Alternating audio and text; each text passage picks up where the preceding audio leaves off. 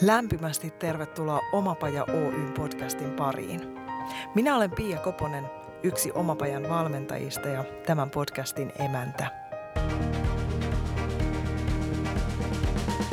Mottonamme voisi olla tämä. Jos se on ylipäätään mahdollista, se on mahdollista myös sinulle. Oletpa hakemassa tai tekemässä töitä, oletpa missä kohdassa omaa polkuasi tahansa, tämä on sinulle. Tervetuloa mukaan! Luovuuden sanotaan olevan yksi tulevaisuuden työelämän keskeisistä taidoista. Maailman nopea muuttuminen vaatii kykyä joustaa ja sopeutua yhä nopeammin, mutta myös kykyä ratkoa kompleksisia ongelmia luovasti. Itse asiassa kaikki tulevaisuuden työelämätaitoihin listattavat asiat ovat kiinteästi sidoksissa ihmisyyteen, ihmisen ytimeen, johonkin sellaiseen, mihin koneet eivät pysty. Nyt sukelletaan luovuuteen ja läsnäoloon oikein urakalla ja antaumuksella. Elvytetään tarvittavia taitoja ja sytytetään uteliaisuutta muun muassa tätä hetkeä, toista ihmistä ja tulevaisuutta kohtaan. Oppaanani ja vieraanani on tänään luovien alojen nomadi, läsnäolon tutkija, kirjailija ja yhteisö- ja luontoyhteyskouluttaja sekä filosofian tohtori Virpi Koskela. Tervetuloa. Kiitos. Ihanaa, että yhteinen aika järjestyy. Joo, on mukava olla tässä läsnä. niin. Yhteisö- ja luontoyhteyskouluttaja, mitä se tarkoittaa?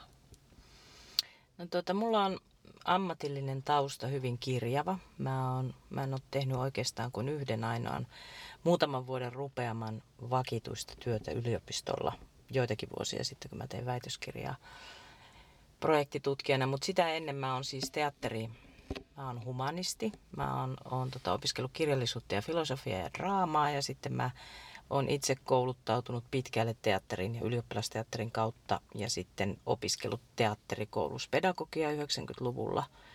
Ja aika kauan ohjasin ja koulutin teatterissa ihmisiä 90-luvulla. Perustin tänne Tampereelle Legiona teatterin, joka on niin työttömien, työttömien nuorten teatteri ja sitten, ja sitten 2000-luvulla koulutin soveltavan teatterin maailmaan ihmisiä ammattikorkeakouluissa.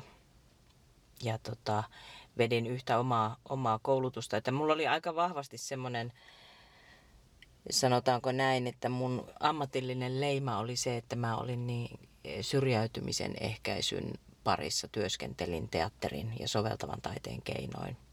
Ja sitten mä jotenkin vähän kyllästyin siihen. Mä olin vähän yli 20 vuotta tehnyt ja hyvin kirjavia töitä mä tykkäsin siis siitä kirjavuudesta ja siitä, mutta että mä ajattelin, että mä en halua tulla niin leimatuksi, vaan ainoastaan jotenkin tähän syrjäytymiseen ehkäisyyn. Että, että, ja mulla on oikeastaan lapsuudesta asti ollut, ollut tämmöinen niin luonto, ei mikään tämmöinen luonto, vaan ylipäätään luonto hirveän tärkeä. Ja, ja nyt näinä maailman aikoina se on koko ajan vaan niin kasvanut. Ja sitten kun mä rantaudun näiden soveltavan menetelmien kanssa vuosia sitten tuonne Lahden innovaatioyksikköön Lappeenrannan teknisen yliopiston alaseen yliopistoyksikköön ja päädyin tekemään väitöskirjaa läsnäolosta, niin sitten mulla oikeastaan tapahtui vielä voimakkaammin tämä herätys tähän luontoon, kun mä rupesin tutkimaan sitä aineistoa, mikä siinä väitöskirjassa oli. Eli siinä on noin neljän, neljä ja puolen sadan suomalaisen ihmisen kokemuksia läsnäolosta eri ikäisten työttömistä pitkän työuran tehneisiin eläkeläisiin lapsista mielenterveyskuntoutujiin, dementikkoihin, siis tosi laaja skaala, ammattilaisia, taiteen ammattilaisia, harrastajia, johtajia, alaisia ja niin edespäin. Ja tota, ihmiset kuvaa siinä siis, mä analysoin sitä, että mi, mitä se läsnäolo on ja, ja mulla tota, sieltä nousi semmoinen yllättävä, tai se oli niin mulle yllätys, että kun he kuvaili itse sitä, että mitä se läsnäolo on, niin suurimmalle osalle se vaikuttaa olevan sitä, että heillä on niin yhteys luontoon, ympäröivään luontoon. Ja, ja, ja siellä saattaa tulla niitä ideoita siihen työhön ja omaan hyvinvointiin, elämään, ammatin vaihtamiseen, mihin tahansa, mutta siis, että se innovatiivisuuskin jollakin lailla kumpuaa suurelta osin niistä läsnäolon kokemuksista, jotka tapahtuu luonnossa. Ja silloin mä jotenkin heräsin uudestaan. Ja nyt mä ehkä olen tällaista kolmatta heräämisvaihetta menossa, että tota, jotenkin tämä korona ja sitten ilmastonmuutos ja kaikki nämä, mitä tapahtuu tällä hetkellä Amazonasin sademetsissä niin ympäri maailmaa mm, noiden myrskyjen ja, ja tota metsäpaloja ja muun suhteen, että musta on jotenkin tullut siis semmoinen, että mulla ei ole enää mitään muuta virkaa tässä maailmassa muuta kuin eh, heiluttaa lippua sen puolesta, että ihmiset löytäisivät luontoyhteyden uudestaan. Eli se on ainoa työ, mitä mä haluan tehdä. Ja tavalla tai toisella. Ja mä teen sitä aika monella tavalla tällä hetkellä. Ja toi, mitä sä kysyit, liittyy siis siihen, että mä koulutan ihmisiä – ryhmissä myöskin siihen luontoyhteyteen, joka myös tarkoittaa ja ensisijaisesti kuitenkin tarkoittaa siis sitä, että täytyy olla ensin yhteys itseen, jotta voi olla yhteys toisiin ihmisiin ja luontokappaleisiin ja ymmärtää ylipäätään siitä, että me eletään äärimmäisen tämmöisessä haavoittuvaisella planeetalla, jolle me ollaan tehty ihan helvetisti pahaa. Mm. Jep yhteys itseen, se toistuu monen suulla. Mm. Mitä se sulle tarkoittaa? Ehkä se tarkoittaa sitä, että mä unohdan itseni.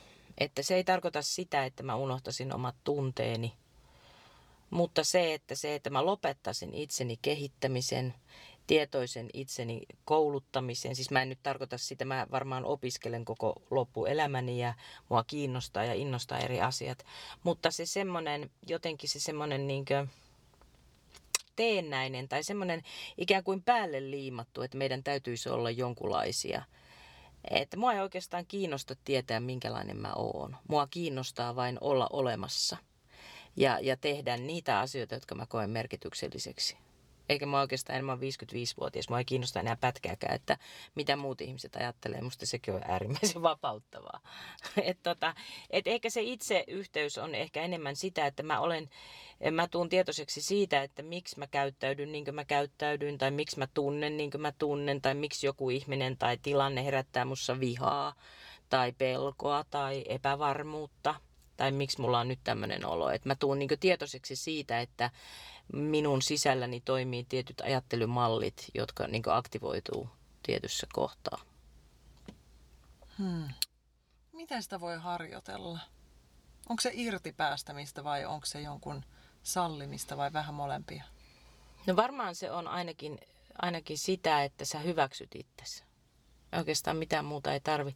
Silloin sä hyväksyt, että okei, nyt mä oon vihanen. Mutta mun ei tarvi välttämättä niinkö purkaa sitä mihinkään. Mun ei tarvi niin hajottaa mitään. Okei, jos mä nyt hajotan jonkun astian, niin se ei nyt ole ehkä vaarallista, mutta mun ei tarvitse käydä kenenkään kimppuun. Että se riittää, että mä hyväksyn, että mulla on nyt vihan tunne ja mä näen sen. Tai että mulla on nyt pelo, mua pelottaa nyt. Tai nyt mä kaipaan, että joku ottaa mut syliin. Tai nyt mulla on ikävä. Tai nyt mulla on hauskaa.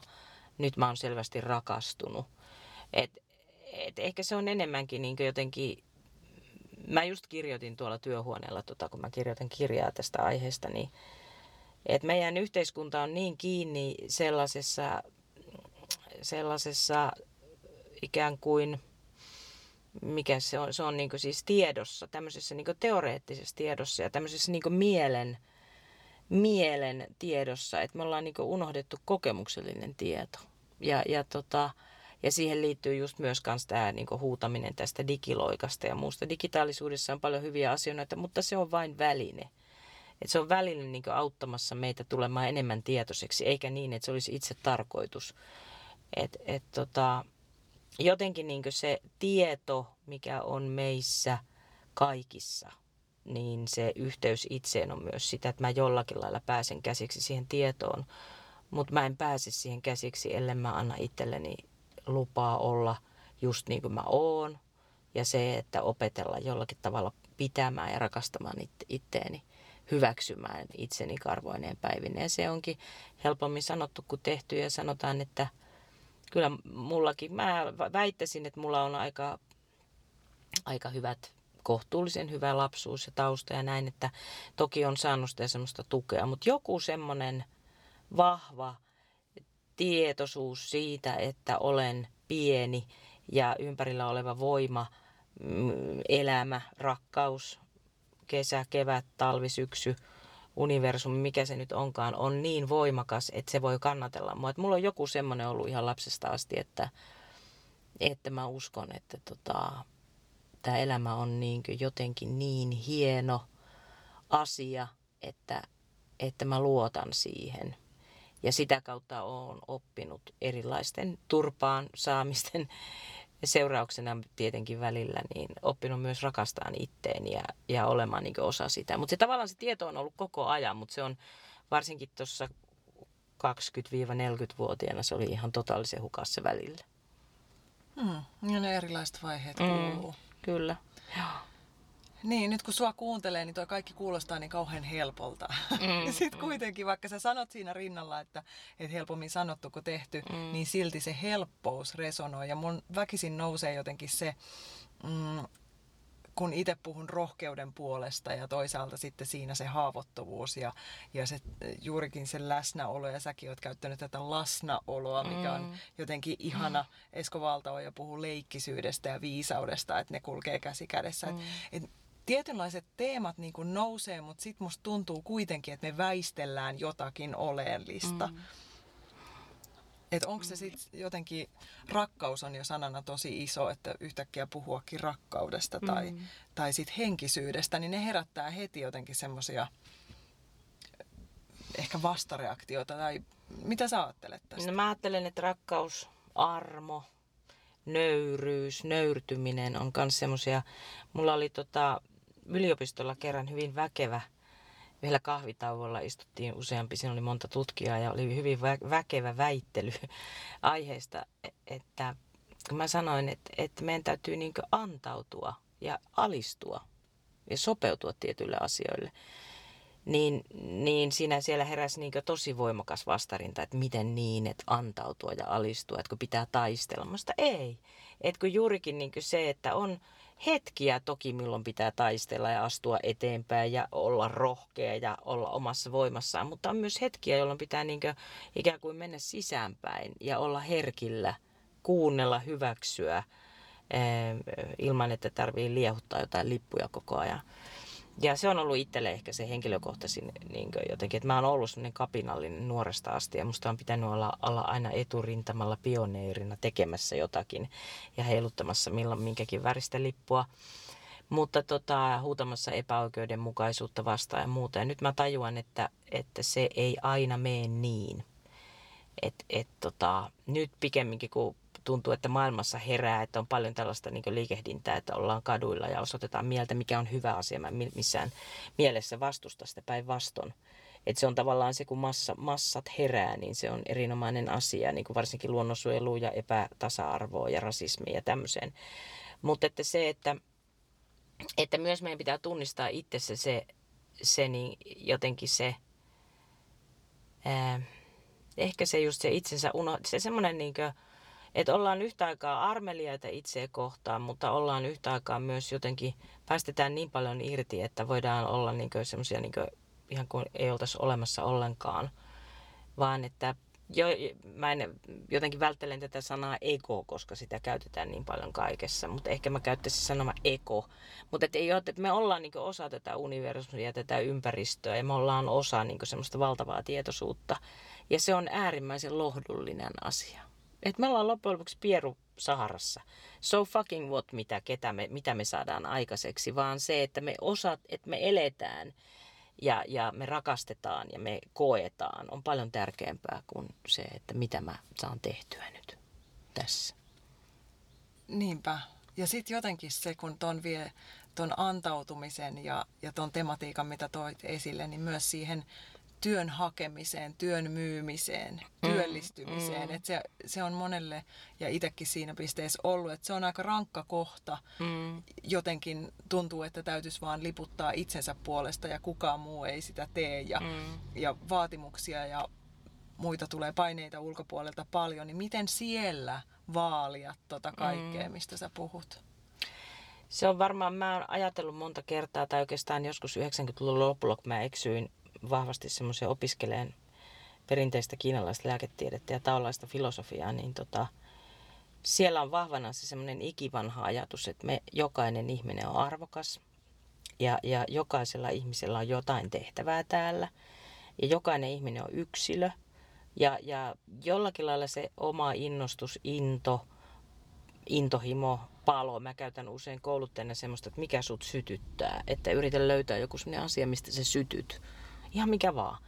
Niin, niin, niin tota, meillä on kaikilla joku semmoinen. Sitten mä myös käytän näitä leikkiä, lap, lapsi, tavallaan lapsuusmuistoja ja siis sitä, että mitä sä oot leikkinyt, mikä sä oot halunnut olla lapsena, mikä on ollut sun lempileikki, minkälaiset niin roolit sua on kiehtonut.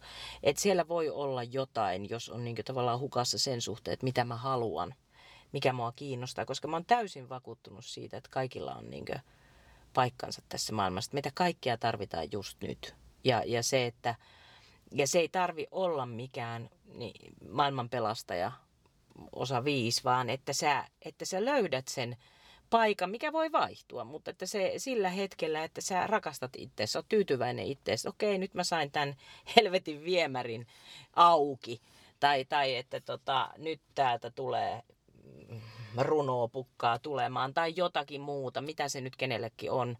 Mutta se semmoinen niin tyytyväinen olo siitä, että, että mua tarvitaan täällä tällä hetkellä näissä hommissa. Niinpä, merkityksellisyyden mm, ruokkiminen. Kyllä, Joo. kyllä. Pakko kysyä, mitä sä leikit lapsena? Oi. Meillä oli tota, mulla on siis, mä oon syntynyt Iijokivarissa semmoiseen vanhaan rintamamiestaloon, jossa oli vielä navetassa kaksi lehmää silloin, kun mä synnyin. Ja tota, sitten kun ne lehmät oli jo kuolleen, niin se navetta oli semmoinen, navetan vieressä oli niin sanottu navetan porstua, johon tuotiin, joka oli niin kattoon asti korkea ulkorakennuksen osa, johon tuotiin heiniä. Ja sitten kun heiniä ei enää tarvittu, niin tota, lehmille niin se vapautui meille lapsille ja serkuille niin leikkitilaksi. Se on ollut mun ensimmäinen teatteri. Eli tota, niin, niin mä perustin sinne heti sukulaislasten kanssa. Mä ohjasin ja näyttelin itse kaikki pääroolit ja, ja, tota noin, niin, niin, ja pakotin pik, kahdeksan vuotta nuoremman pikkuveleni laulaan semmoisia tota, uskonnollissävytteisiä, tota, hyvin emotionaalisia lauluja, että me saatiin paljon rahaa sukulaisia. että, että meillä oli siis semmoisia, ei vaan kun me leikittiin siis mun serkkujen, serkkutyttöjen kanssa siellä, me saatiin niinkö eh, noilta sukulaistädeiltä vanhoja 60-luvun semmoisia satinisia aamutakkeja ja muuta. Me leikittiin kaikkea, siis erilaisia televisio-ohjelmia, muun muassa Lännensarjan veljeksiä leikittiin. Mä olin se toinen veljes ja mun serkku oli toinen ja sitten meillä oli tyttöystävät, jotka oli meidän nuorempia serkkutyttöjä. Ja tota noin niin, niin, niin tämmöisiä, mutta aika paljon oli siis sitten, että seikkailtiin mettässä ja muuta, mutta se oli se, mistä lähdettiin aina liikkeelle, että sieltä laitettiin niin vermeet päälle ja lähdettiin ulos. Ja, tai sitten tehtiin esityksiä, että meillä oli joka kesä siellä juhannusjuhlat ja pääsyliput, jossa oli välillä kyläläisiäkin katsomassa, se oli hyvä. Ihanaa. Yeah. ja miten ihanasti historia toistaa joo, itseään. Joo. Niin kun Hauska, kun sä kysyit sitä, koska mä en ole ajatellut sitä pitkään aikaa ja historiahan todellakin toistaa itse. yeah. Joo. Ja tästä on jotenkin ihana hypätä sit pohtimaan tulevaisuuden työelämätaitoja, joita mm. visioidaan paljon ja listotaan. Mm. Niin mm, tuosta näkökulmasta tavallaan, mitä ne on? No kyllä mä ajattelisin, että tota, ihan ajattelisin, että tulevaisuuden – työelämätaidot liittyy näihin asioihin, mistä puhuttiin, että mitä enemmän ihminen kykenee olemaan tässä hetkessä kuuntelemaan, olemaan valpas, antautumaan niin hetkille ja tilanteille, sitä enemmän niitä ideoita tulee, mitä se voi olla. Ja, ja se juurikin se tavallaan se absurdi paradigma tai ristiriita siinä, että, että ollakseni tyh- tai että mun pitää olla tyhjä ensin, jotta mä voin täyttyä jollakin sellaisella, mikä on vielä tullakseen. Ja, ja ihan ammatillisessa mielessä voin sanoa, että, että älä koskaan sano ei koskaan. Että mun mielenkiintoisimmat työt on tullut sitä kautta ja keikat, että mä oon kuvitellut, että mä en ikinä voisi tehdä tuommoista. Toki tämä on myös yksilöllistä, mutta että mulla on ehkä joku semmoinen eteenpäin ajava voima itsessä, että mä haluan aina tehdä jotain niin haastetta, että, että, että on halunnut haastaa. Että okei, katsotaan pystynkö mä tähän. Että jos mä pystyn, niin sitten mä pystyn. Mutta sitten sit se on ollut ihan kiinnostavaa, että on voinutkin tehdä. Mutta että ne on ollutkin tavallaan, että kun nyt kun on oma elämä mennyt siihen, työura siihen suuntaan, että haluaa niin vahvasti fokusoida sen tähän luontoyhteyden vahvistamiseen ja näihin tämän tyyppisiä asioita. Toki se on niin iso asia, että mistä tahansa voi löytää sitä, mutta tota, nyt mä huomaan, että, että no asiat on ensinnäkin paljon helpompia jotenkin, kun se on se, että mä, mulla on se, niin se tietty ö, sapluuna tai tietty lasit, jonka kautta mä katon kaikkea. Ja, ja mä niin tavallaan kuulostelen itselläni, että onko mä rehellinen tässä ja, ja mitä mä voin tehdä. Ja, ja tota, mikä se sun kysymys oli? Tulevaisuuden, niin. Joo. Niin, että siis, että olla auki sille, että mitä sieltä tulee, koska se voi olla ihan mitä vaan. Se voi olla joku, että mä esimerkiksi niin humanisti teatterin tekijänä ja tämmöisenä mm, aika radikaalinakin sellaisena, en olisi ikinä kuvitellut, että mä päädyn tekemään niin teknisen yliopiston tuotantotalouden laitokselle väitöskirjaa, joka on mulle niin rakkaasta aiheesta. Ja mä saan tehdä siitä just aika paljonkin sellaisen, mitä mä halusin sitten loppuun. Mulla oli hirveät ennakkoluuloja insinöörejä, kauppatieteen ihmisiä, tämmöisiä kohtaa ja kaikki mä jouduin ne niin niin kohtaamaan ja tajuamaan, että tämä on ihan pulssittia tämä, mitä mä oon ajatellut. Että tämä maailma on niin äärimmäisen paljon moniulotteisempi. Ja, ja niin kauan kun me hannataan vastaan ja meillä on joku tietty, tietty vaan tapa, miten me ajatellaan. Tai, ja siihen liittyy usein se, että ei arvosta itteensä. Ja, ja niin kuin, että musta ei ole tähän ja mä en pysty ja bla bla bla. Siitähän riittää sitä tavaraa. Niin niin kauan, niin sitten niitä uusia juttuja ei tule. Et se, että siksi monesti joku kunnon masennus tai burnout tai joku sairastuminen tai se on paskamaista, mutta että usein se menee sitä kautta, että tota, sitä kautta jotenkin, tai että saa potkut tai irtisanotaan ja kokee voimakkaasti jonkun tilanteen vää, vääryyttä, niin, niin usein sitä kautta ikään kuin sieltä saattaa sieltä niin kurjuuden keskeltä raottua semmoinen ovi, valo, jota kohti pitää lähteä. Ja sen kanssa pitää olla rehellinen. Sinne pitää mennä. Usko.